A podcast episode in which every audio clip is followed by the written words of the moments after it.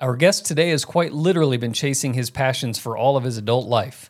Whether it was moving from Atlanta to Boston and later to Los Angeles to become a stand up comic, or shuttering a burgeoning staffing company to report on and participate in the fledgling sport of obstacle course racing, Matt B. Davis of Obstacle Racing Media has used a combination of grit and fearlessness to bite off big projects and chase envious goals.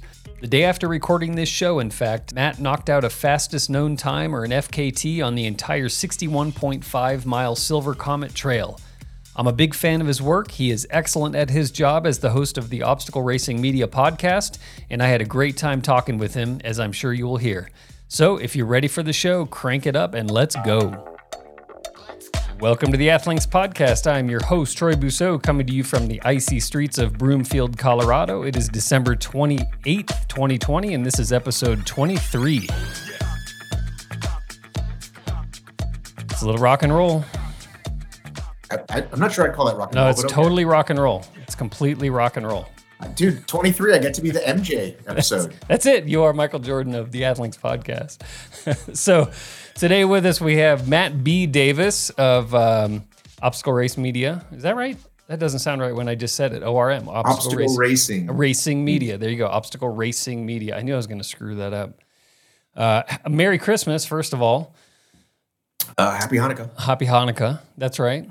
Um, I uh, we we had to do a little traveling this year um, for the holiday. My my mom actually ran over herself with her own car a couple weeks back, and so we had to go uh, make sure that she was okay in Phoenix. And uh, I had every intention of landing gracefully and doing some recording, and you and I were going to try to hook up over over that holiday. And I think I hit the ground and just did like a, a dodo bird and just like crash landed on the ground and went dark for a few days. So apologies on my it, part. Yeah. I yeah. totally get it, man. No worries. Yeah. Anyway, so uh, hope you're having uh, just a wonderful 2020.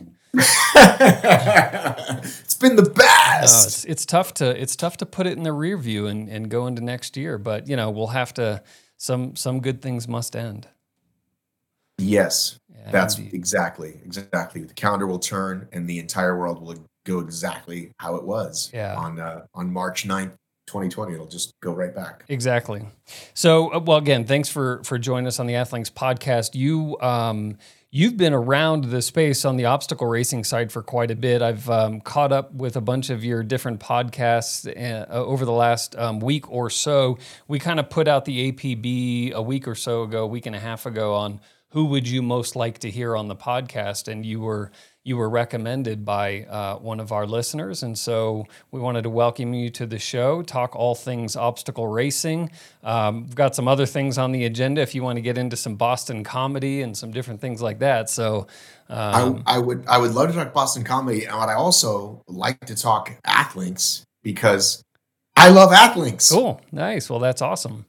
How do you guys use? I mean, I notice. I mean, you first of all. I mean, let's get into your your race history. You're a pretty um, oh, prolific please. grinder. Oh, please. All right. Well, well, I, I'm going to say something that I maybe I shouldn't say.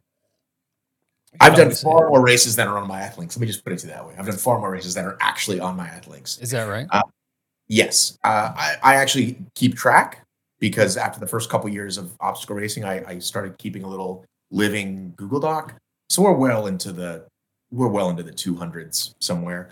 Um, but um, I interview guests, and uh, often I will start talking about their careers, and we'll go, "Well, let's pull up your athlinks." And so go. it's just a default to pull up, and we start going, "Oh, look, you did you were seventh at the uh, Vega Zona Spartan in 2013. Oh, you beat so and so, right? Yeah.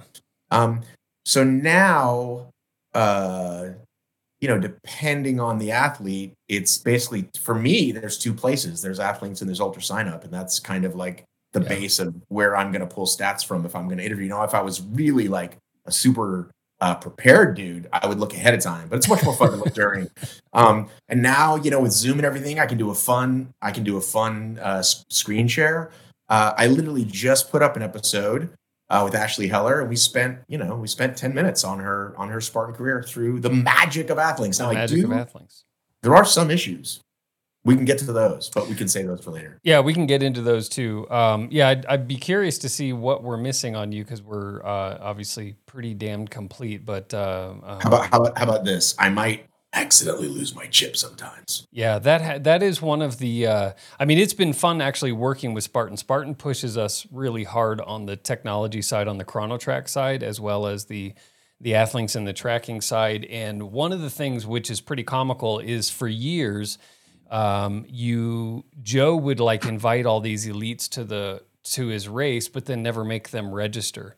And so they would show up, and you'd have like a Rosemary Jarry, like just you know bark her name at the registration person, like, "Hey, I'm here, put me in."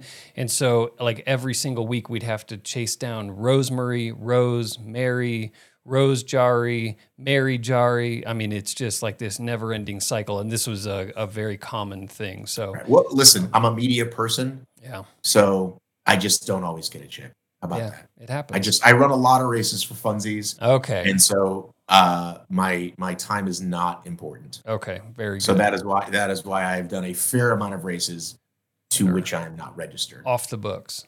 There you go. It's a very. Good. I'm doing my job. I'm doing. My, I'm doing my, my media thing. Yeah. No, I hear um, you. I hear you. So yeah, so that's that's why I'm there's there's far more than that. But anyway, I, yeah, no, I'm I'm I'm very similar. I've I've definitely participated in some races under the Athlinks banner where I may or may not just sort of run to the start line and, and jump in. Not not as a bandit, always with permission, but not oh no, of course, 100 100 percent, 100 percent. Of yeah. course, I'm I'm always permission. Yeah. Um, uh, and always sign my waivers, of course, upon uh, upon the site.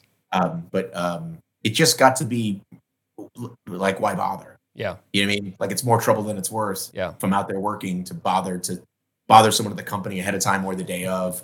Um, but if I'm racing, if I care, then I'm absolutely going to get one. And yeah. I actually started doing a bunch of the Spartan Trail races last year, and absolutely want to be time for those. And yeah, you know, put my thing on, and I did, you know, I did a turkey half, which of course I want to, you know, I wanted to get sub two this year, and I did that. So, cool. um, but anyhow, but the the point is that I I use the site as a resource. Awesome, and uh, it has been a valuable resource to me. But we can, like I said, we can get into my issues with it later. I know you have a bunch of other questions. Yeah, no worries at all. Yeah, you we can we can talk as much or as little about Athlinks as as you would like. I always love to hear about the issues that people were having. Um, it's no secret, like we've talked a little bit in in past episodes, the the journey that Athlinks has been on over the last um, uh, I don't know five years or so, really in support of Chronotrack and building in the live results and things like that, and kind of gotten away from our core, which now due to COVID and splitting from Chronotrack at a kind of at a at an organizational level, we're finally getting back to some of the the cool things on the Athlinks, the athlete facing stuff, which I'm really excited about. So, but we can talk about that later.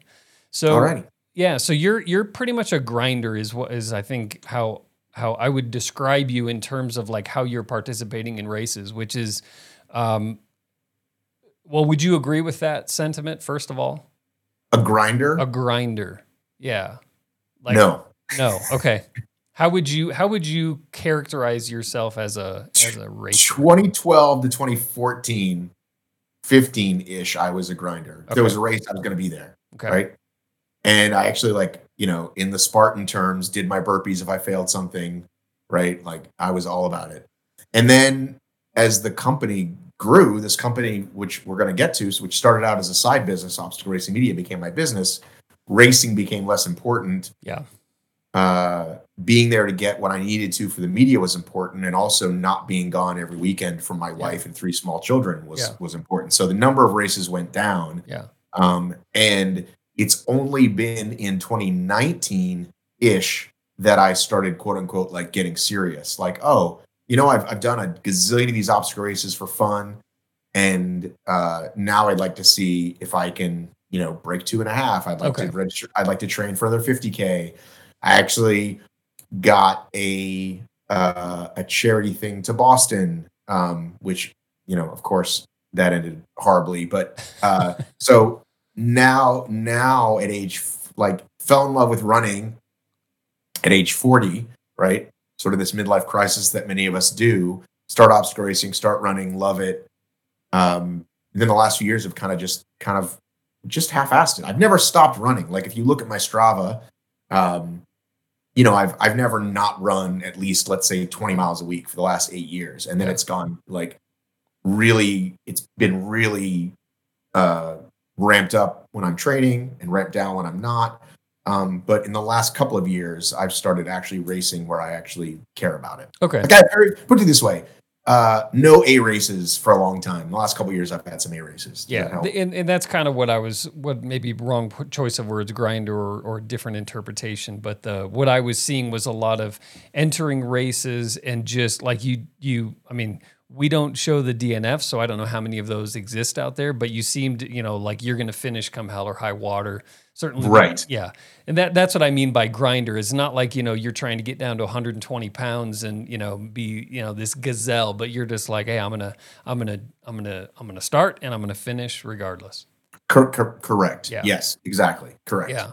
So how did so did the um so you've got a, a kind of an interesting background from a distance, and we'll get. I'd like to hear from you specifically because I've put some pieces together, um, kind of former or maybe uh, now amateur uh, stand-up comic, maybe, who then finds OCR and then turns that back into a media gig. So. Um, kind of what is your journey through the the sporting and entertainment world, and how did you ultimately get these two things to converge in a successful way?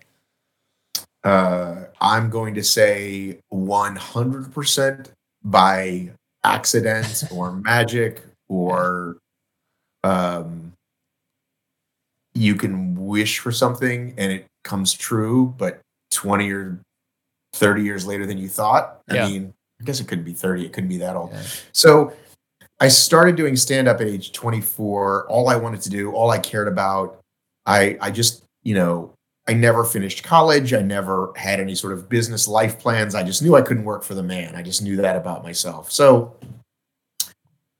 when I I moved to Boston in 1996 because I had been born there and I knew they had more stand up than Atlanta.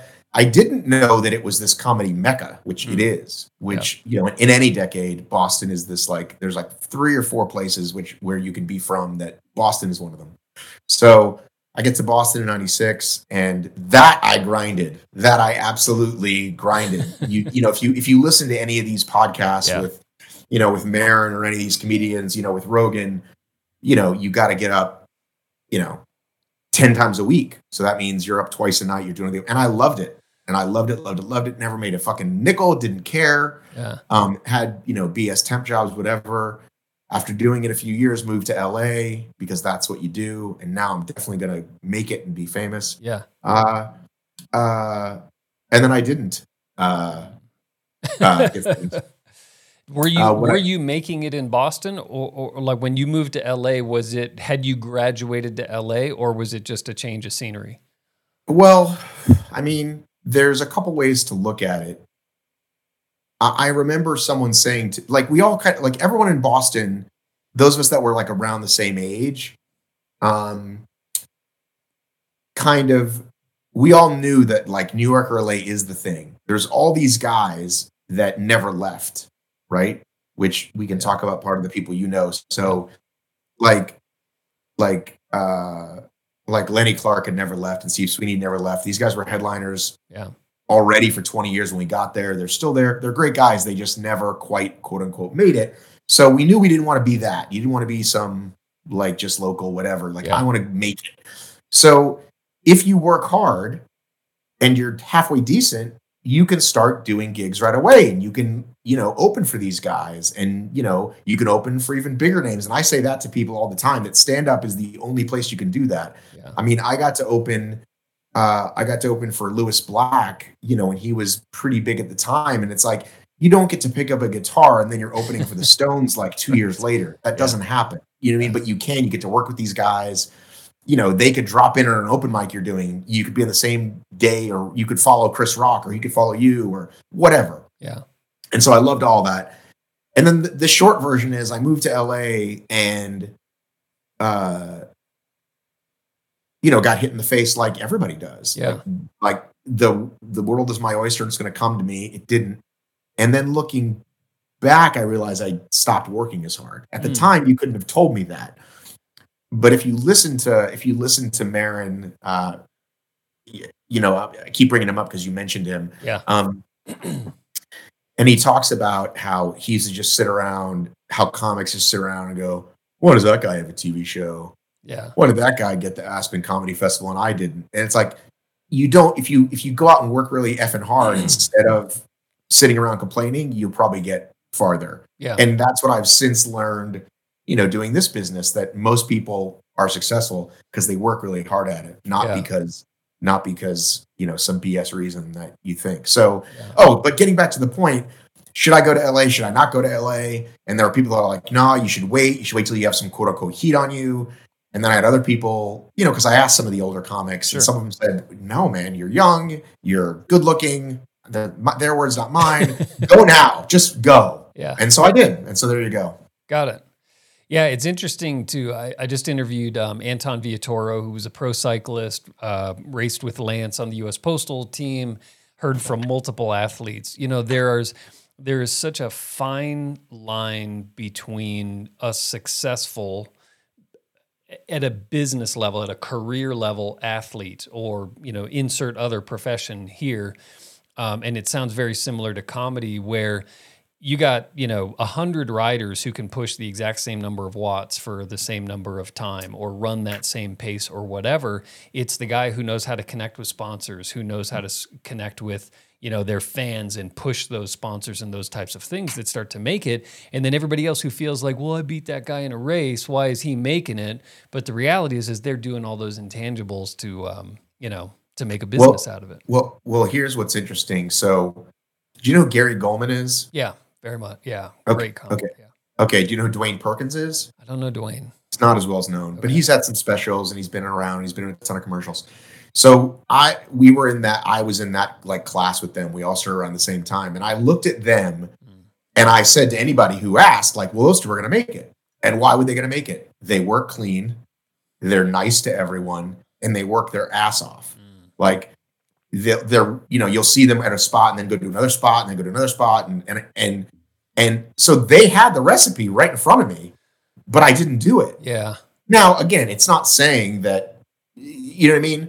And you could describe people who are quote unquote funnier than them, even, yeah but, and I think they're both hilarious. But the point is that I knew that was the path to success, and yet I didn't do it.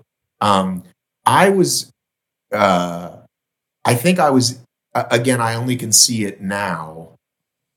Um, a lot of the wrong reasons, which is, I think, you know, why does anybody pick up a guitar? Why does anybody want to start comedy? Oh, I want to get girls. But then you maybe find a real reason to do it in the meantime. But I didn't. It was Yeah. all about how can I get attention and love and and get famous Yeah. instead of like let me get really good at this craft, which is the difference. Yeah, it's cool thinking like a Gary Gulman with the Great Depression. Like there, there are comics who can just you know bust out a bunch of one-liners and can be funny any given time. The Great Depression, which was I think it was on HBO about a year ago, is you is like a 20-year journey into amazing storytelling.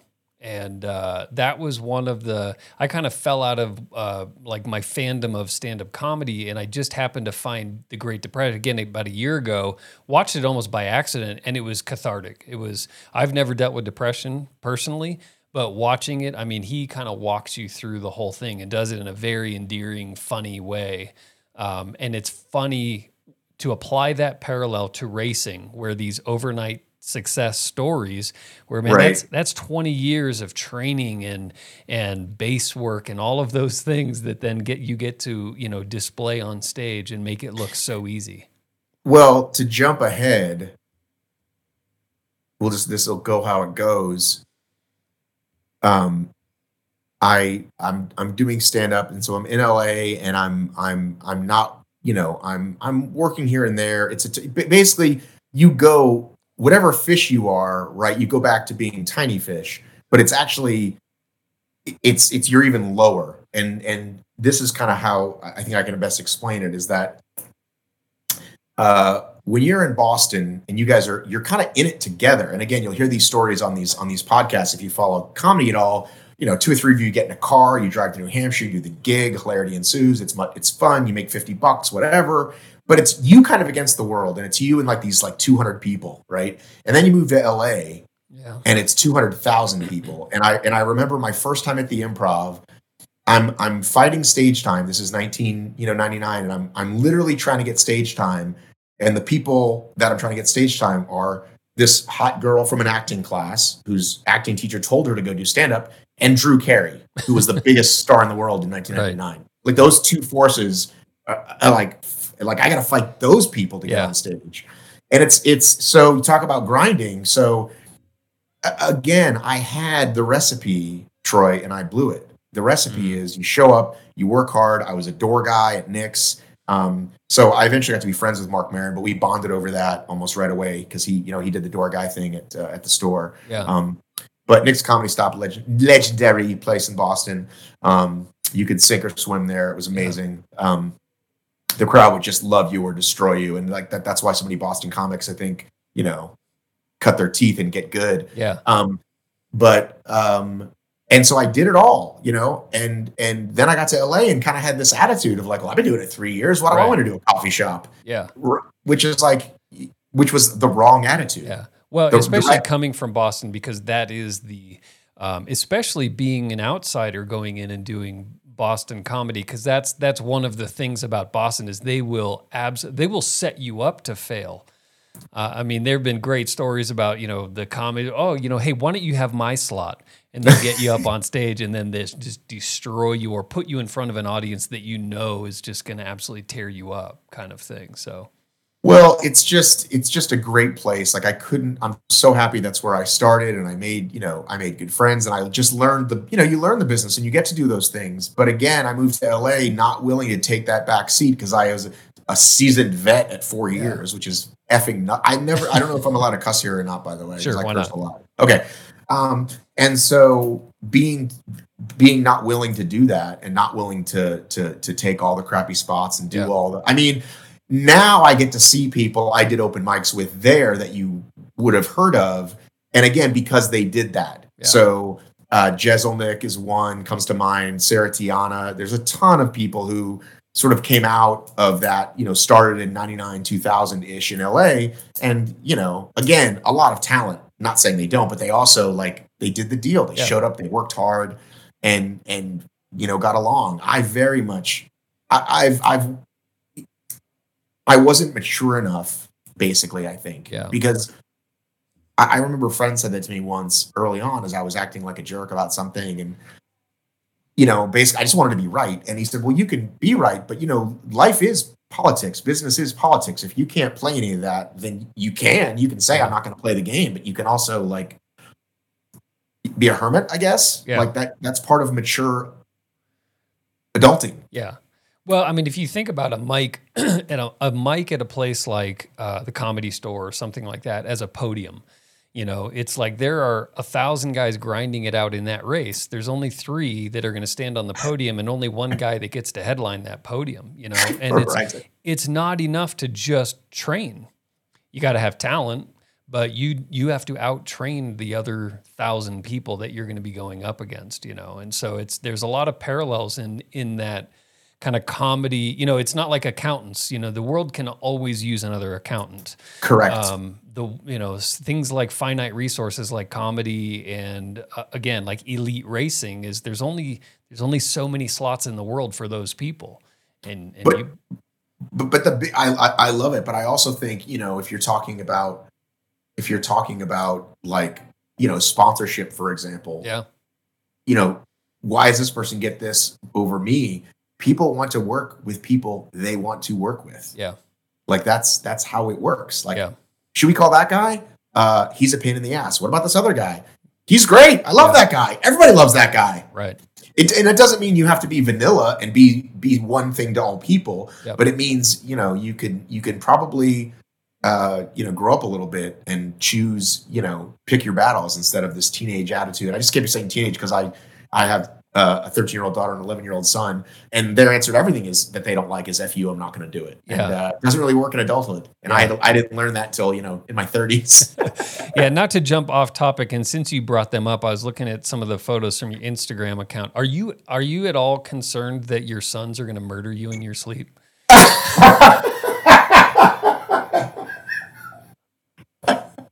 Those are a couple of intense young men. Our youngest very well might. Yeah. Our youngest is River, and he very well might. The middle Jackson is is is a lot less likely to, but but yes, uh, they are.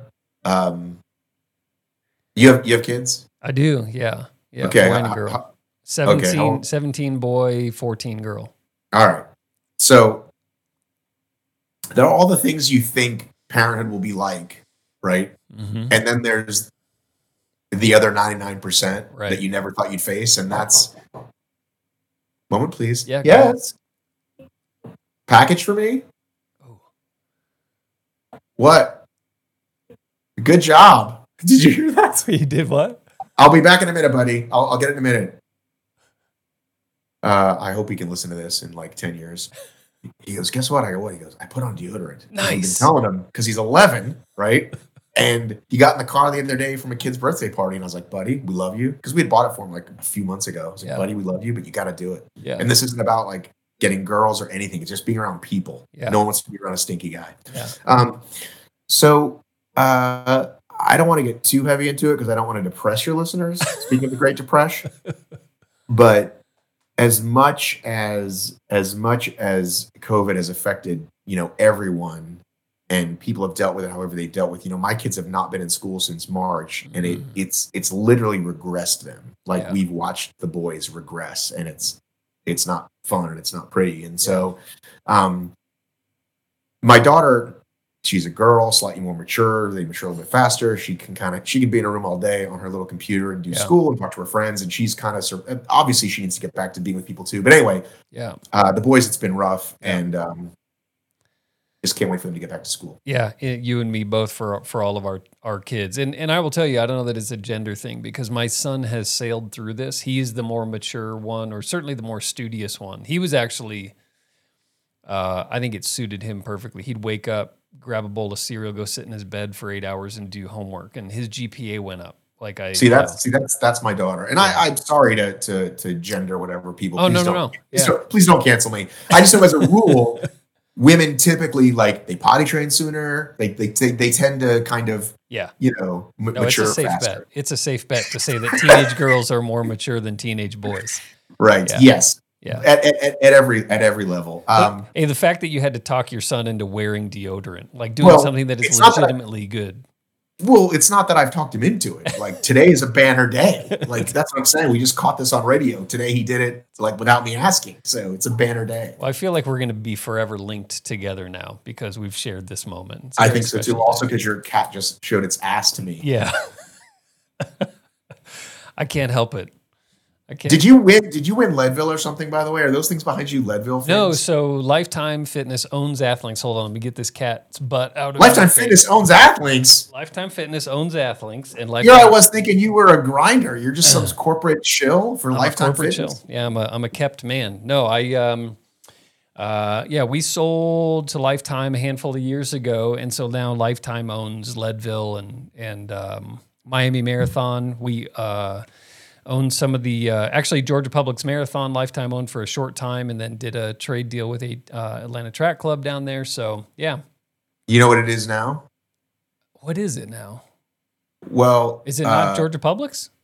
Uh, I, it is. It actually is Georgia Publix. But you know what the Thanksgiving one is called? No. The Invesco QQQ half marathon. I thought it was a. I Huh. thought it was an Like error typo. in the. I thought it was a typo in the email the first time I heard about it. yeah. Because who would possibly do that? But like that's a product. Huh. Is like the, the QQQ. QQQ. In it's like that's their like investment, like a like a what do you call those? Like a Oh. vehicle investment. Yeah, I was Whatever. say Anyway. like maybe the telestrator stuck. That's what I thought. Yeah. But no, it's a real name for a real event. But no, I think it is still the Publix. Or maybe it's called something else. now. Well, in. March, so Publix, um, Publix was the last one of the last couple big races to happen, right in uh, in March or late February, early March. Um, I'm pretty sure it's still the Georgia Publix. it- Georgia. it- it- Yeah. Yes, it it it it it is the Publix, and they're doing it at the freaking racetrack, Um, which which I'm just looking at this now. They so they did they did a 10 miler this way, okay, and I was gonna check it out because it was like four laps or something. But who wants to do So we're gonna do 15 laps of this thing. That's gonna be stupid. I, I don't know. I think it, at this point, like whatever gets people racing is what people are to put up with for a while. We we interviewed a guy, Dave Pryor, who um, owns Unpaved, big gravel race up in Pennsylvania, and they made a bunch of different changes. Like I mean, they you know they went from like a 1,200 person field down to a 200 person field instead of doing a a full timed course. They did enduro rules where they only timed three segments on course and things. And everybody loved it and everybody, you know, praised it after the fact. And, uh, you know, those 200 people were super thrilled to just have a freaking race to go to. But I asked him, like, do you think this is sustainable? And he just said, you know, that they basically they had to gut so much of what made the race special that, yeah, it just wasn't something going forward that would. If you do loops for a freaking half and a marathon, how is that possibly safer? That's the most congregation you could possibly have. yeah. Like I just did, so I did my Thanksgiving half with loops, but it was a couple hundred racers, right? Yeah. With with like four different start times.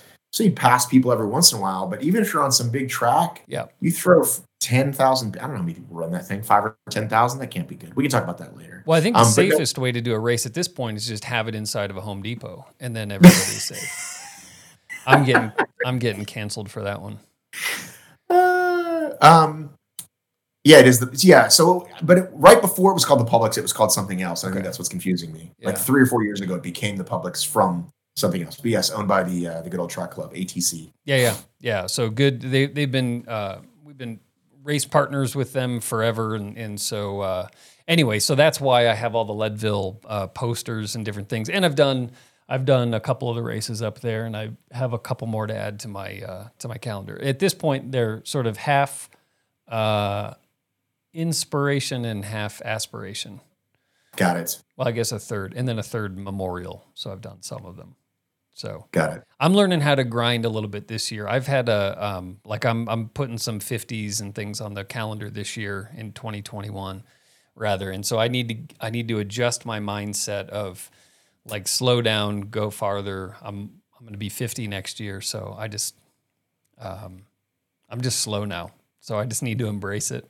Well, I was never fast, Yeah. so that, I, I, have that going. I have that going for me. Um, Yeah. So but that that's a good point. I need to stop trying to be fast, is what it is. Yeah. got it. Yeah. So how did you get into the OCR stuff? Because I know you know comedy clubs and and and, and fitness usually are kind of synonymous with one another. Uh, if you ask my wife, she reminded me that I used to say to her, "Why do people run? It looks so stupid." I mean, I I I said that to her. Yeah. and you know if you if you said like we're going to take away running from your life i would be i would be horrified it's Yeah. such a it is such a staple of my life of of my mental health of of, of all of it so um, Did you guys come to get like was she more into fitness than you? No. or- No. Okay. no she was the, the way i always explain it is uh i was your average softball playing dad Okay. right? So I wasn't obese, although we found a recent picture where I look pretty chunky. Um, but for most of my life, I was just like a normal dad, Yeah. right? Like I could play softball, I could play some flag football, um, but I wasn't fit. So in 2010, I pointed to that. 2010, this friend of mine had a flyer and it had one of these stupid hats on it. And it's a stupid red Viking hat. And he's like, We're gonna do this thing. It's called the Warrior Dash. And you run for three miles and you like go over mud pits and it's manly and stupid. And you get to eat a big turkey leg. Yeah. Like, sign me up. So we go and do that, me and like nine friends. And you know, it was fun, but I wasn't like, let's do this again. It was like, well, that was kind of cool. Yeah. And then I completely forgot about it. Yeah. Then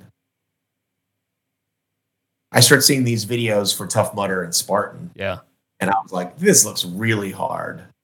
And a friend of mine said, uh, I'm going to do one of those Tough Mudders. And I said, Dominic, my friend Dominic, you are fatter than me. You can do it. I can also do it. so nine of us go and do it.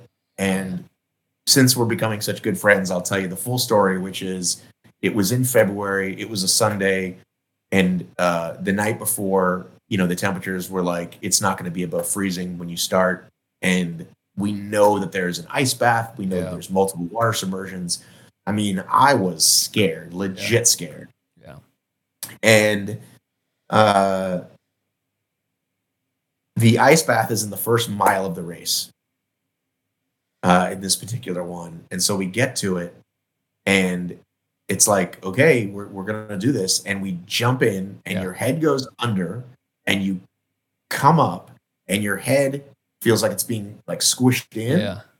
Um, and then it was like, well, now we still have nine miles to go, but the hardest part of the race is over. We've Right. done the hardest thing. And it just became this, you know, three or four hour grind, however long it took. And I literally felt changed. Like, okay, I can do that. I can do anything. I, I had that Yeah. thing. And so I was, I was, that's kind of what got me off and off and running. I did a Spartan a month later. I started Yeah. doing a few more. And um, And are you thinking about like get, you know, fitness at this point or is it more just the challenge? Well, I, I, I actually just, I, you know, for since Tough Mudder was 10 miles, which may as well have been 100 back then, it's like, well, how do you do Yeah. that? Well, you start running a couple miles, then you do three or four miles. Oh, you should run on trails.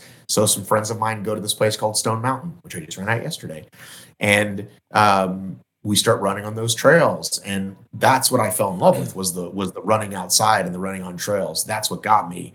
Um, this is 2000, the fall of 2011. So I read Born to Run Yeah. and I'm I'm in it, man. Um, let's go. Let's go run with some, with some the Tararama, the Tahu Rama. Yeah. I never say it right, Tauramara. right? Let's Yeah. run with the Tararama. Uh, interestingly enough, not even a year later, I got to meet Josue Stevens, and I almost did go uh, in 2013 to that race. Okay. Uh, longer story for another time.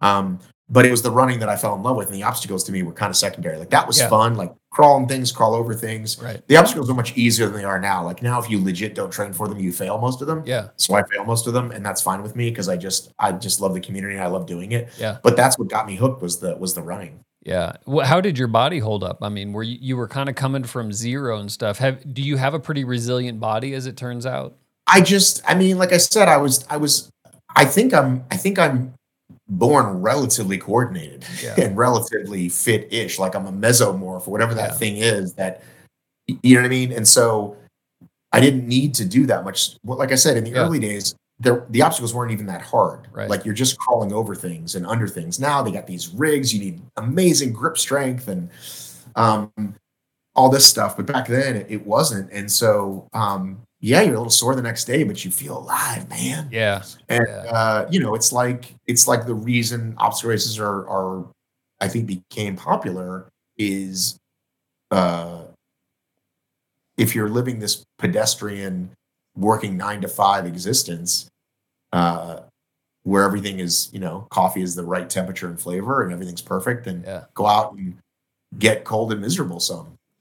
Yeah, it's it's tough to it's tough to go. Um, one, it's tough, like you described. It's tough to can to to picture yourself jumping in freezing cold water voluntarily and then running nine more miles after the fact. Right? It's just tough to even think about. Like it's tough to take a cold shower. You know, like get out of your cold your warm bed into a cold room and then take a cold shower. Like most of us can't do that but then once you do it and you realize like how you feel and how you have felt um, leading into that day and that level of accomplishment that there's no substitute for like you can kick ass in work you can kick ass in a lot of things but there is something so primal to you know running farther faster whatever it is or biking farther and faster etc like there's no substitute for that. And you are you're hard pressed not to be changed after that experience.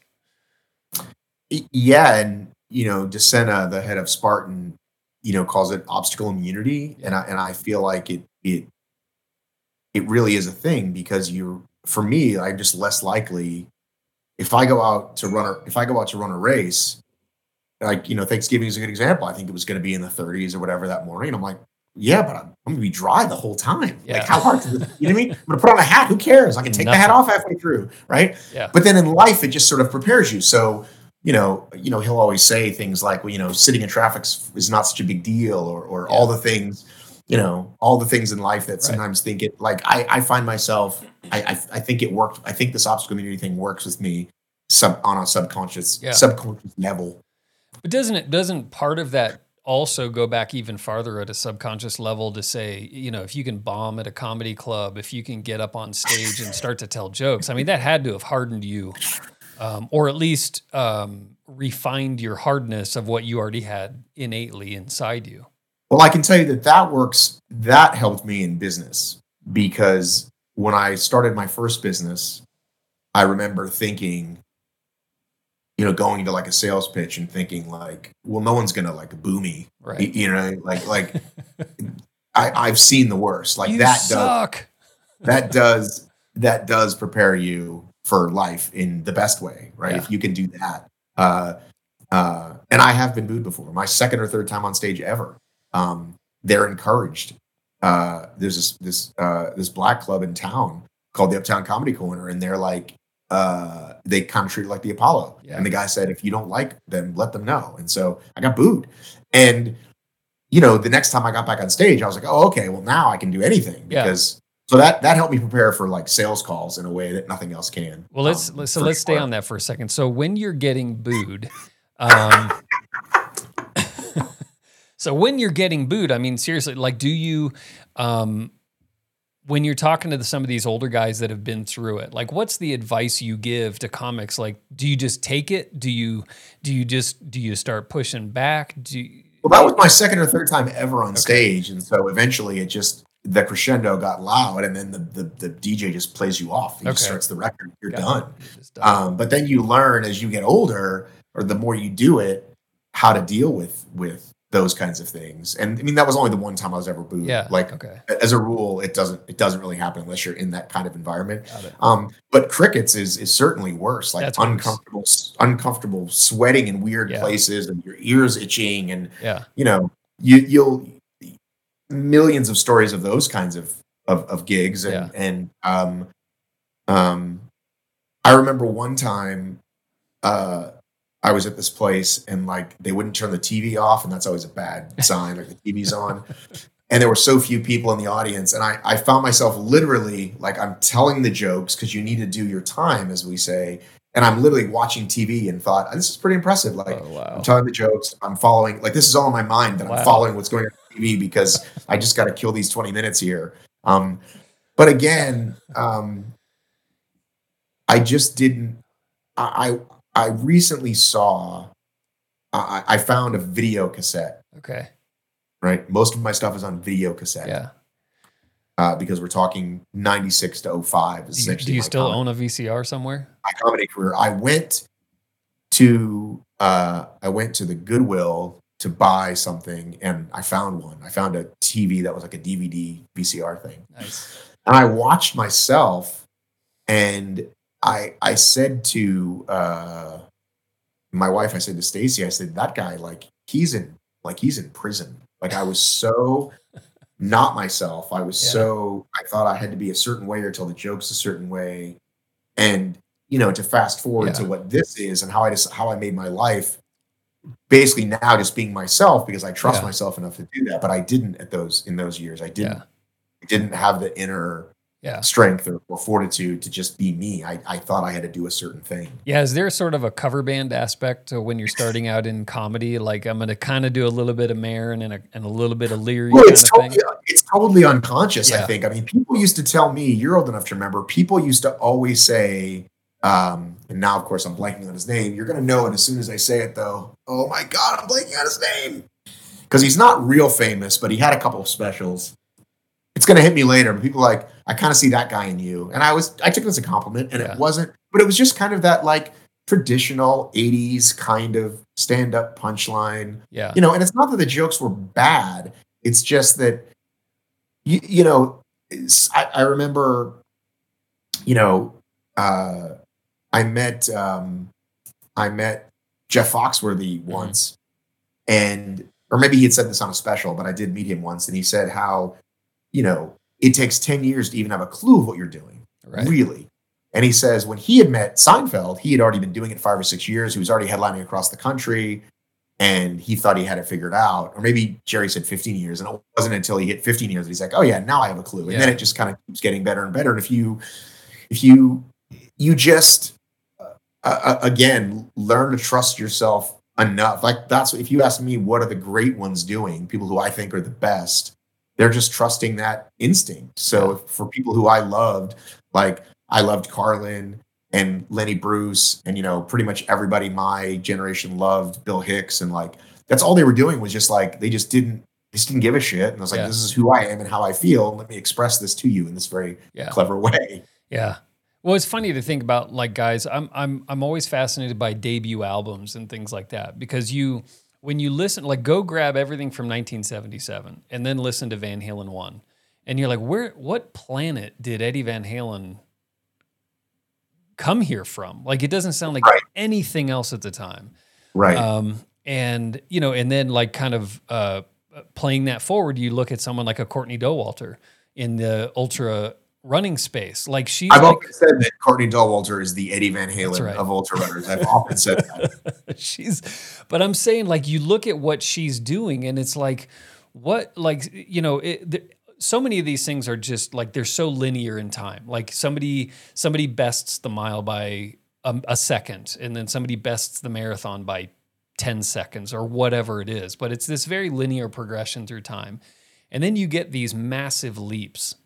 You get your your Lenny Bruce's, your Bill Hicks, your Denis Leary's, you know, these guys that just like take come out of left field in a totally different way. George Carlin, you get Courtney Dauwalter, you get people like that that that just completely almost like smash the mold, change the paradigm, whatever cliche you want to pick, and just take it in a completely different way and say, like, I'm raising the bar. We're not gonna we're not gonna raise the bar by a half inch this year. We're gonna just like we're gonna raise it by a foot. Yeah, and I'm so fascinated by that, and I'm, you know, I'm fascinated by greatness, and so I've, you know, I've read a lot of books and I've watched all the all the documentaries, and getting to do this for a living, and talking to these people, I learned pretty quickly uh, they can't explain you why. You know, uh, you ask, you ask, we we we think there's some answer, Yeah. and not even like a not even like a specific this many miles per week at this heart rate. Just just Right. this general. What are you doing again? Yeah. And, and the more I talk to these people, um, like I've spoken to, you know, a lot of great runners over the years and obstacle racers, and they never quite know. They're just telling you, I don't know. You know what I mean? Yeah. It's like this is what I wake up and do every day. Yep. Um, and so uh, I got to interview Courtney for the first time actually recently, and um, and it was fun. But but but yeah, so many of these athletes, they, there's nothing they can point to Yeah. other than it's it's how they're wired in a way. Yeah. Um, there's this whole thing about suffering, and I've thought about that a lot because like so Amelia is like sort of has crossed like one of the few athletes that's crossed over between um, OCR and, and trail and Yeah. people know her outside of OCR. And you know, she really enjoys the suffering. And I and I wondered, like, is that a gene that is the same as any other gene in that some people some people quit right away, some people are pretty good at it, and then some people just flat out effing thrive Yeah. when things are the worst. And is Right. that is that a DNA particle in you somewhere? I think it's I think it has to be, and I think it's how they experience suffering. Like what um you know, it's it's kind of it's almost like a color blindness where the color still exists the same way, but you see it differently than I do. And so the pain is theoretically there. We're both running 100 miles or whatever, right? But you're experiencing it in a very different chemical in a, just a very different visceral way to the way I'm experiencing it. Then you cap you layer on what my physical threshold is, like how much of a quitter versus a grinder am I? And then you, yeah, I guess to your point is like, are we really comparing apples to apples here? Am I suffering the same way you are, and you're just tougher than I am, or you're just oh. not really suffering? Th- dude you said it you said it better than i could say it. That's exactly that's exactly it. Because we all like to think that or, or i'll just speak personally i want to think that i'm not a quitter until the parts that i do right? And then we make a lot of excuses and then maybe it takes a while before we look back. I'll just again speak for myself. You know i've dnf'd a lot and i think i had a lot of excuses and then kind of realized like all my dnfs came from from from my quit. Whether the mm. time ran out whether whether whatever happened Yeah. somewhere between training and start day i had already quit. And and it, it takes something else to get past it. And i've since got to go past it a few times but i want to go past it many many more right? I Yeah. want to I, I want to do this a lot more but like um i just want to tag on what you said real quick the thing the thing that's good news for us mere mortals is that there are multiple kinds, right? So um, there, you know, uh, have you talked to um, uh, Sarah yet? Sarah, is it Sarah Moore? No. She did. Um, she did Big's backyard, and she Okay. just did. She just did. Um, uh, one of one of what's his name's races, one of uh, uh, Jamil's races, but she um, she's relatively new and just this like big emotional like what the fuck is happening Yeah. and she's like literally screaming at the road and and like all emotions right here on the edge of her sleeve all the time which is what i'm like and then you have somebody like courtney who's a machine Yeah. What's what's the problem let me fix it what's the problem let me fix it Yeah. and so there's no there's no right way Right. right, Yeah. Well, I just interviewed Jamil the other day, uh, Jamil Coury of um, Aravaipa in out of Arizona, and you know I was talking to him about that. Like he was in the middle. I don't remember which race it was now. Maybe it was Western States, but he got like 30 miles in, um, and he was way ahead of the time gap. So he's like, you know, I could I could have just gone back to the hotel, slept for eight hours or whatever, and still finished fine. But he just laid on a cot for like three hours and got back up. And then he's, you know, he said the- last 65 miles or whatever it was, was just, he was just gliding and, you know, and I asked him, like, is that just totally normal to you? Right. Because so a lot of people would just say, like, the last 65 Yeah. miles as if it's two miles Right. But it's like, yeah, a lot of us would sort of get 30, 35 miles in, like he was in just severe distress. Um, most of us would just say, like, hey, it ain't my day, right? And just say, yeah, screw it, you know, whatever. But like, did did he just know? Did he just know that that's what his body needed was three hours to sort of balance his salt or whatever that was out of balance? And then he'd, you know what I mean? Like, there's no guarantee you're going to now go glide for 60, 65 miles. It's like, oh man, I'm, this is going to happen again in a mile or five miles or whatever it is. And and uh, you know, I interviewed Anthony Famiglietti early on in the podcast, and you know, I've told this story a few times now. In fifth grade, he was running a mile in like PE, and he woke up to his coach like slapping him in the face, like you know, and he goes, "Did I win?" He goes, "You didn't even make it halfway." But he made himself pass out. He was running that hard, and it's like, dude, that's not normal. Like for him, it was totally normal, but that's what got him to the Olympics. Was that Right. you know my first cyclocross race? I got pulled from course because of the time limit. You know, you only have so long to finish your five laps and stuff, and and it wasn't I wasn't quitting. I wasn't dogging it. I was going as hard as I physically could, and I just couldn't go any farther. Now, having said that, I didn't make myself pass out. I didn't make myself throw up. I didn't see the tunnel vision, you know, like I didn't push myself as hard as I could have. I felt like I did, but I clearly didn't. And so some of these people, these elites, I think just have that different gear that they don't even they don't know it because to them it just feels totally normal. Exactly. Exactly. It's like you're living inside my head. It's a good place. It's cozy. It's a little scruffy, but it's cozy. Right? Yeah. So, um, so you progress through. Like, at what point do you start doing the the podcasts and, and things like that? Like, how did your? Um, I'm curious. This is I get you know for the listener too, but I'm certainly personally curious. As we said, you're the MJ um, edition of the Athletes Podcast. You're uh, episode 23. So we're just getting started, and frankly, we kind of came out of the gate like an explosion, three a week kind of thing. So we just started a few weeks back. I told you you might want to slow down. That was Yeah, my we are. Yeah, we- yeah. I, I definitely because I, I mean, basically, due to COVID, we're we're you know we're a smaller team than we were, and so I've kind of taken this project on myself. So doing the the pre post production, the you know all of it and stuff. So uh, I'm loving it, but yeah, I'm definitely going to be slowing down here in the new year. Good idea. Yeah. Yeah. So how did you get into it? What was that what was that uh, journey like? And if you So, haven't you know- listened to to the podcast yet, you absolutely need to. So give the full plug. This is your time to own the floor. Oh, sure. So, the Obstacle Racing Media podcast Yes. um, is part of the Obstacle Racing Media empire, Empire. which is which is, I think the initial the initial intro to the show was we talked about obstacle racing, adventure runs, in the occasional ultra marathon. And that's really been what it's been, although it's not really been adventure runs. Although we co- we covered Eco Challenge a lot because a lot of people paid attention to that. yeah, I know saw a bunch of different shows on that. when it came out. Um, but that's been what it's been. And I go, so I do these races. I'm starting to be fascinated by. Back then, there was no content. I'm really hungry for anything I can find online. There's these Joe De Sena from Spartans putting up these weird videos about this thing called the Death Race, which happens at his farm in Pittsfield, Vermont. Yeah. And I was like, I think I should go to that. And again, it's it's not there's no plan involved. There's no like, here's how this is gonna go. I get on a plane, I go there, I'm we throw the term inspired around a lot. I am absolutely inspired by Joe and his team, by the volunteers, by these people who had been in the mountains for two days with no sleep.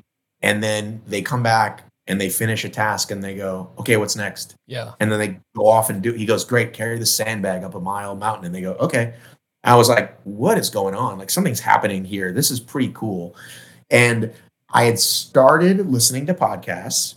Um, I was always a This American Life fan on the radio, and I started listening to them. Like I think This American Life was probably the first podcast I'd ever listened to, and I was actually friends with with Maron from my time in LA, and his podcast was just starting, and I just thought I, I think I want to do a podcast about Yeah. this. That's it, man. It was no grand plan at all.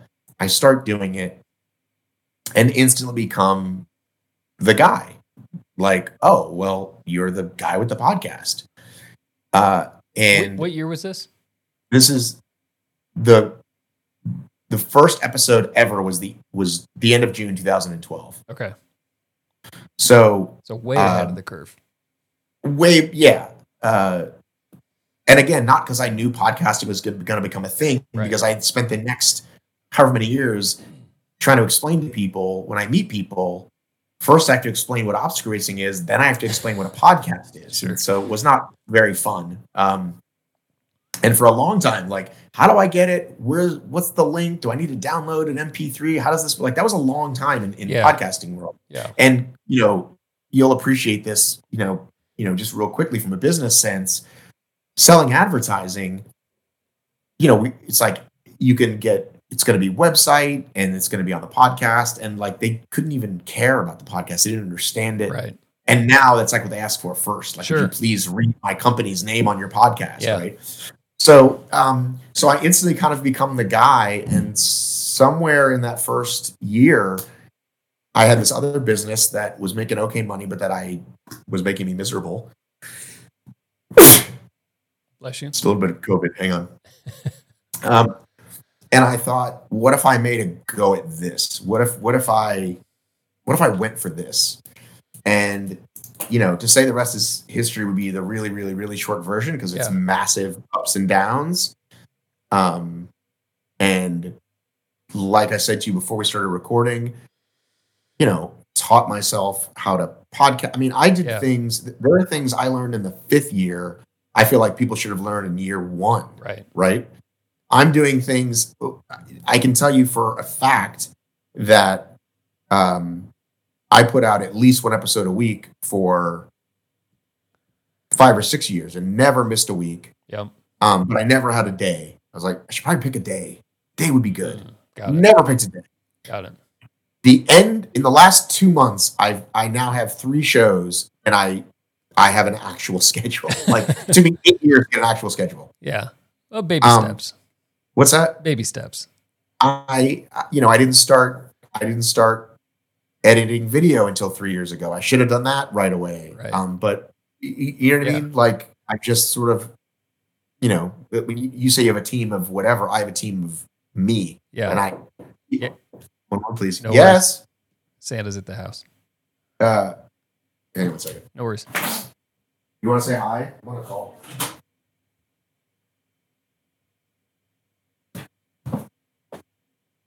This is Jackson. How you doing, Jackson? What does your shirt say? Savage race. Are you a savage, would you say? Or who's a bigger savage, you or your dad? Your dad? I don't know. I, I don't know. Maybe we need to put on a race for you two and see who's the bigger savage. Jackson knows that I'm the bigger savage. Yeah. So What's up, you, dude? You just and say hi? Okay. Yeah. He's being he's being quiet. He's usually pretty chatty. Well, it was great Um, meeting him. We're keeping all that in. You should. You should. This is this is this is life at, at my, house. Um, So when you made that when you made that choice, was it a burn the boats moment where you just said, "This is I'm going to kind of sink or swim on this thing. We're leaving look land back- behind." I look back and had I, if I had a chance to do it all again, I would have somehow, if I could have, and I don't know that I could have, found someone to run that business Yeah, because because I didn't quite understand the the passive income piece. That even if I was only getting two hundred dollars a month from it, it would have been something like Yeah. like to have and and I had a whole business that by now, you know, this is that business I let go of in 2012. Like I was so far ahead of my competitors. yeah, It was a staffing company, and I was so far ahead of my competitors with like SEO and all that. Uh, like I remember the first time I had asked somebody how you heard of us because usually you know you get referred by a friend or whatever, and they go Google, and I was like, oh wow, this works. Um, so had I kept it, I Yeah. probably could have continued to grow it, but right. but um, but no, I just I I I was a Lyft and Uber driver for about a year and a half while while I tried to figure it all out and kind Yeah. of made and um and that's what propelled me. But I'm still making it up as I go. I mean, people say, "What did you do the pandemic?" And it's like, you know, this year is not a lot different in many other years. In that, I still just have to figure it out and find ways to make money. I put on a virtual race, and that really helped Okay. and um that helped but yeah just Yeah. whatever it takes Well, it's funny, you know, you mentioned kind of how you got into Spartan, and at the time, I mean, Spartan really was um, like we we kind of talked about those, you know, Eddie Van Halen's at the moment. Like at the time, there was no good race content, and we were already working with Spartan. This is right around the time we started. Athlink started working with Spartan. Was when you started getting these like blown out images of people jumping over fire and all this other stuff on Facebook, and they really were. I mean, gigantic pioneers in the media side. You had Color Run on one hand, and these slow mo, you know, cornstarch explosions of color. And it was like, wow, that looks amazing. I want to go do one of those. And then Spartan on the other side was like a huge pioneer in the media side of what we now look at as this kind of like glossy, colorful, you know, again, like drone footage, super slow mo, like that, Right. that every single decent size race has now on their homepage. Spartan Right. really kind of pioneered that, right? Yeah i mean them and tough mudder were really Yeah. the just neck and neck for supremacy over the last however many years Yeah. and then it's a very long story about how kind of how that's gone in the last year legally and everything Yeah. um but yeah i mean that's what i like everybody that i would talk to if i said i do you know what obstacle racing is they'd say no but i'd say you know have you heard of tough mudder Right. and they were like oh yeah of course my Yeah. cousin does the or whatever Yeah. Yeah. So it's interesting when you like, well, that side story there of, you know, like every great champion has a, has somebody pushing them. Tough Mudder and Spartan. Those there's some really good fucked up stories of how they were needling each other and flying banners over one another's races and and uh, and things like that. So to to get in on the early side of the media of that, and again, you know, you're birthing this new style of racing that nobody had ever heard of, and so it's got to feel good for you that you were kind of on the leading edge of that uh, of the media side of pushing that and helping to grow an industry. Yeah, I'm super I'm super proud of that. And I know that I have worked very hard to do that. And I really love it. And it comes pretty naturally to me. And I definitely was like at the right place at the right time. Yeah. Like all those things are, are true. Yeah. Because again, it's not like I was like, honey, let's start a OCR media company, right? Like a podcast that nobody's effing heard of, right? Yeah, Um, so so yeah, I it's it's great, especially as things as as the sport grows and grows, and you know, there's very few of us that are still around from the very very early days. You know, but if I talk to a guy like like Mike Morris, do you know who he is? uh, not by name, no. So Mike uh, had done some adventure racing, met Joe, became like one of his first race directors, and now he's sort of their VP of ops. Oh yeah, yeah, okay, sorry. Yeah, I'm I'm sorry. I had an athlete picture in my head, but yeah, I know Mike. good guy, great guy. Yep. Um, but so like he and I can talk about, you know, remember the the December Texas Beast in 2012 because we're both there and and like the athletes that have that have stuck around for a while. Um, yeah, dude, I'm super I'm super proud of it, and I I'm Yeah. I I love being like being someone that being I think people just want to do a good job, right? Like people want to be rewarded for doing a good job and I think that I I get a lot of pride from putting a lot of hard work into growing this thing. Yeah, it's awesome.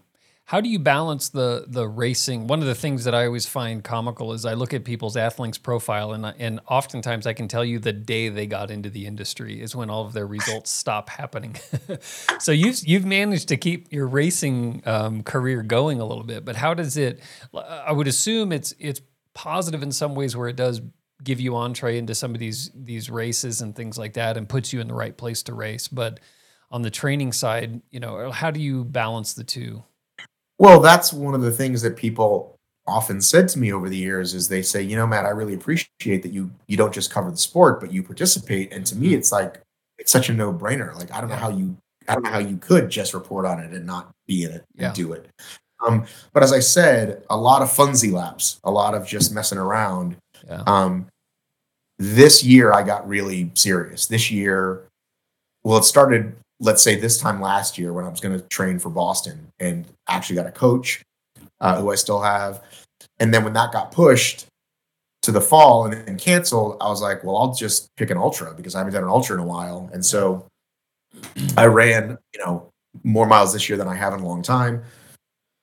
And, you know, those Saturday long runs add up, you know, and so it's not easy. Yeah. So I won't be doing that again for a little bit because to leave here at eight and come home at two on Yeah. a Saturday, my wife's already home with the kids all day during the week. Right. It's hard to be like, okay, I'm going to go run for five hours, but Yeah. that's what it takes, right, to keep the the mileage up. Yep. Um, so that's that's been interesting. I have thought that when I'm ready for my next ultra, I might make Friday the long raid day, and like try to get all the work done before Friday as a, as a possible solution Yeah.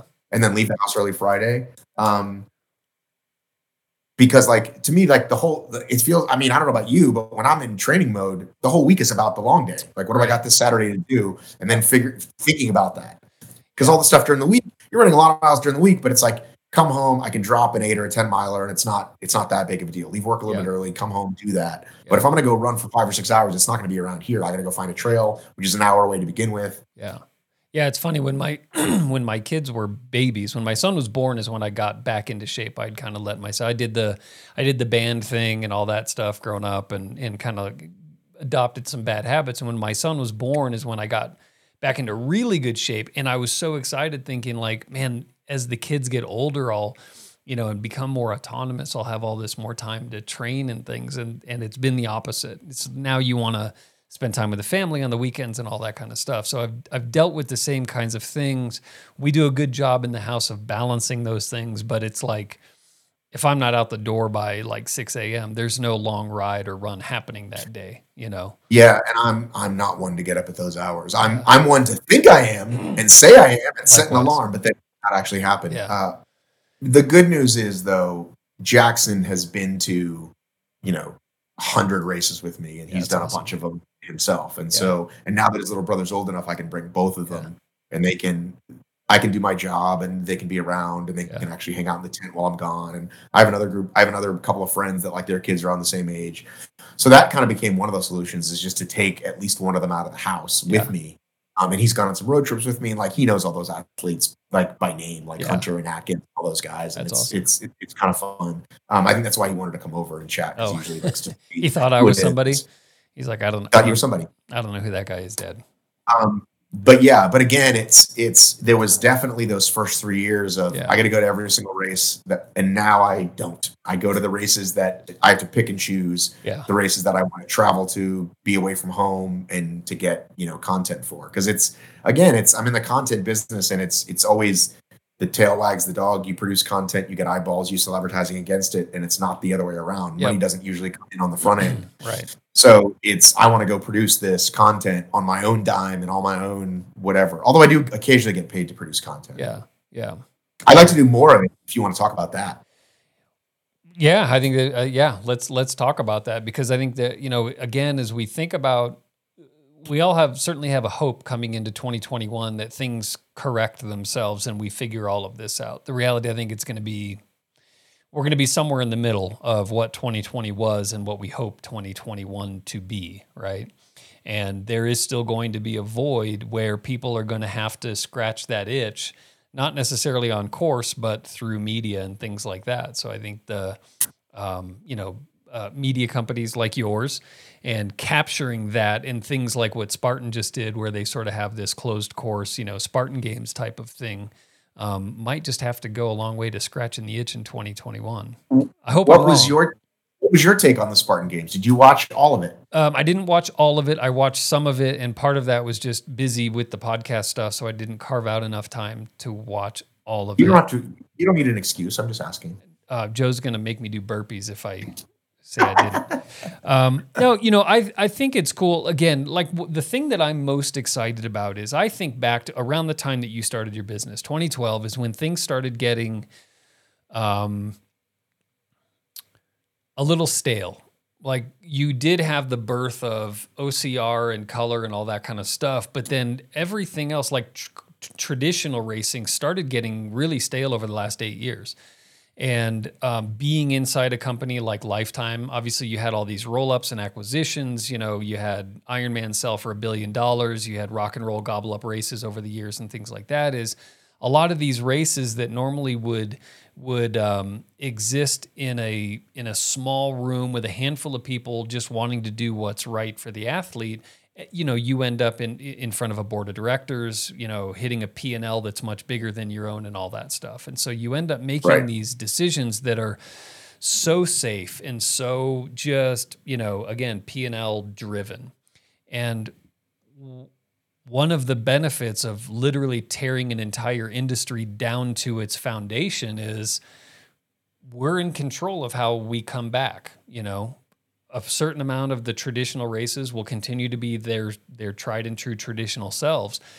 But I also think things like, you know, there is room now for things like the Spartan games and things like that where we where we fill that void and we take some chances, which is the biggest thing, which is that we're when something goes to zero, there's no guarantee that doing the same thing that you did before is going to bring it back to where it was. And so you do Correct. have some latitude right. to say, look, let's blow this thing up and just reimagine this and do it different, right? And that's what I'm excited about. I think that that there's a there's a lot of potential in 2021 for people to get really creative. Again, like Unpaved doing doing um, uh, enduro style scoring, right? Where you're not racing the whole 120 miles. Maybe you're only racing 30 of the 120, and the rest is sort of, sort of this social event. But then you come up to a 15 mile uphill segment where you're just going balls to the wall, turning yourself inside out. Um, and then you're relaxing after the fact. So there's there's uh, my point is is just I, I think for the first time in a long time, you know, everybody tore up their budgets, tore up their P and Ls, and just said, look, let's you know you sort of give you got a free pass this year. Let's figure out what happens next year. Right. Yeah, I mean, I'm I'm excited to see. I mean, I think uh, Joe had just literally got done acquiring all these companies. He just yeah. acquired Tough Mudder. He just acquired Warrior Dash. He just acquired, you know, the Laruda bike race and some trail runs. And yeah um, then the world shut down. And it takes someone, I believe, as stubborn as Joe to be like, all right, well, yeah. now I'm in for a dime, I'm in for a dollar. Just maybe it's in for a dime of millions, in for yeah. a dollar.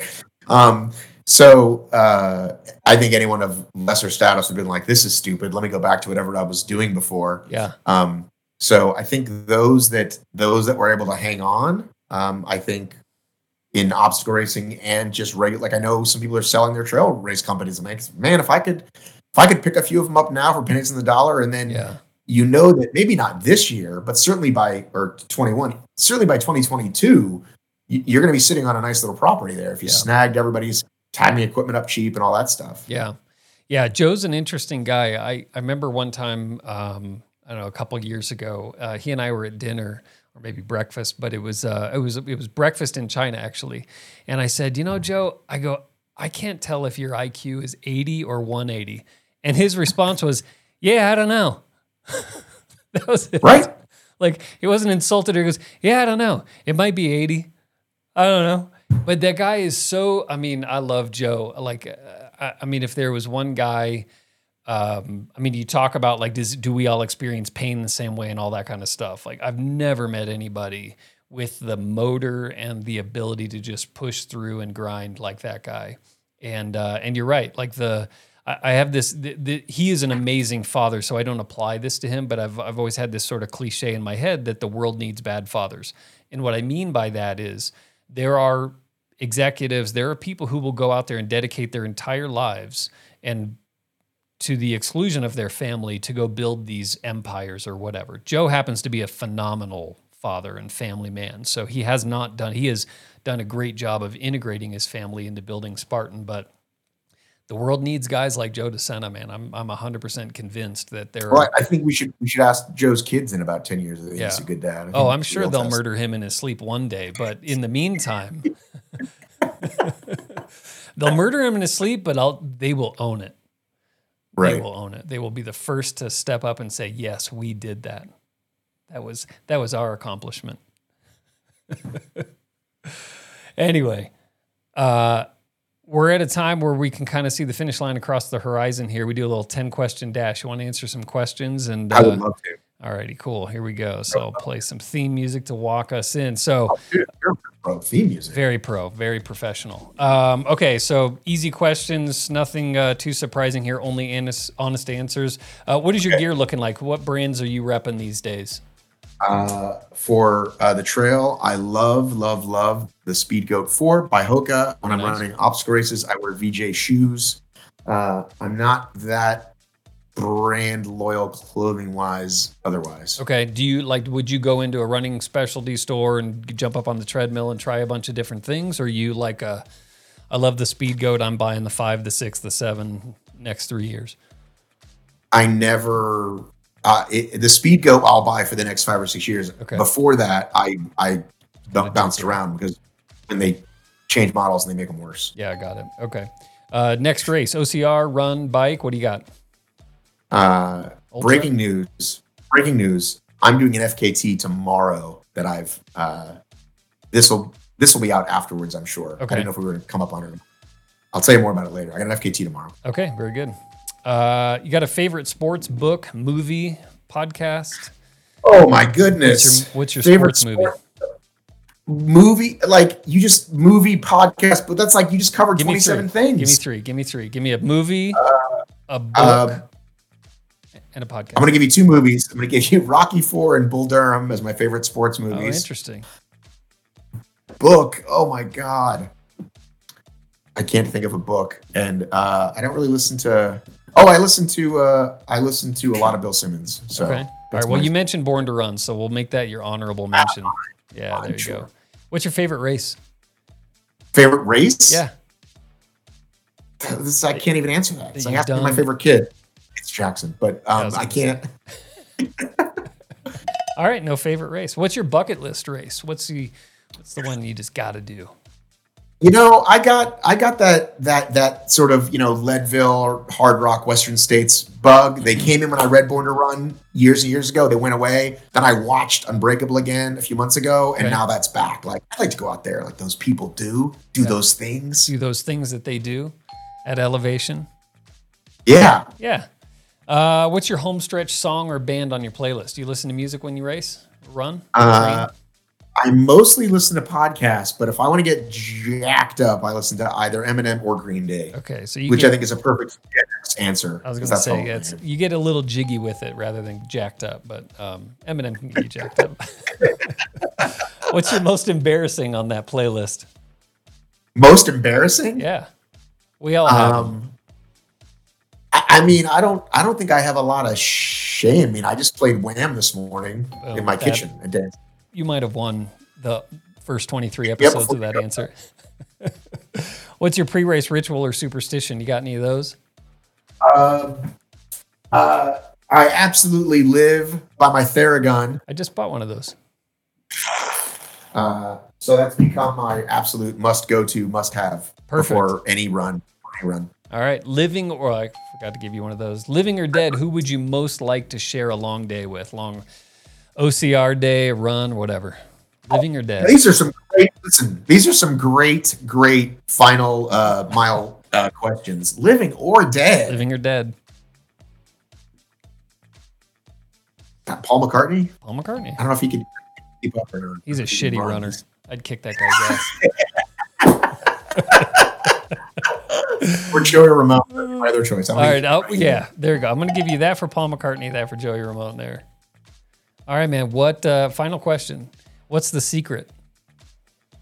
What's the secret? Yeah. Whew.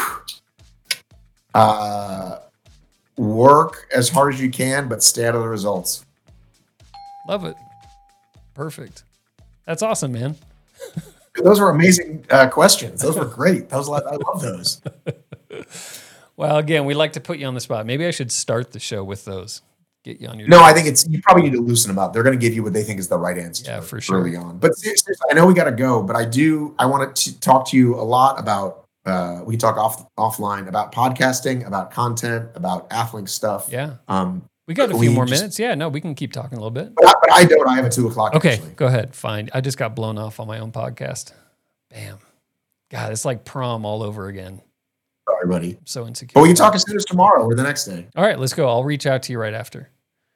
Okay. Yeah, awesome, man. Well, thank you very much for coming on. I appreciate it. I'll I'll walk you out and stuff. I'll let you go. So I'll uh, I'll uh, I'll, I'll do some in post and I'll I'll make this look very cohesive on the exit. Well, if you want to say something like "Great talking to you, goodbye," we can do that. But I, I literally now have to go. Great talking to you. Goodbye. That's it. Great talking to you. Goodbye. Now we have Matt B. Davis. Uh, so yeah, no, thank you very much. I'm really glad that uh, that we were hooked up, and uh, it's been great chatting with you. So uh, have a great one. Have a great Happy New Year.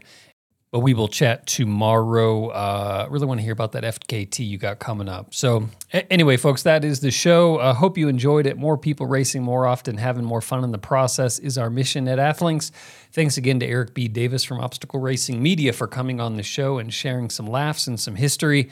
The best way to support the podcast is to be sure to click subscribe on iTunes or follow on Spotify to be notified of new episodes. And please take a couple of minutes to give us a rating and a quick review on iTunes. We do a special post uh, each week on Instagram. So look for the post with episode 23 with a picture of Matt. If you have any comments or questions, suggestions for upcoming guests, we are at Athlinks or just shoot us an email to podcast at athlinks.com. Share it with friends far and wide uh, to help spread the word. And until next time, happy racing, everybody.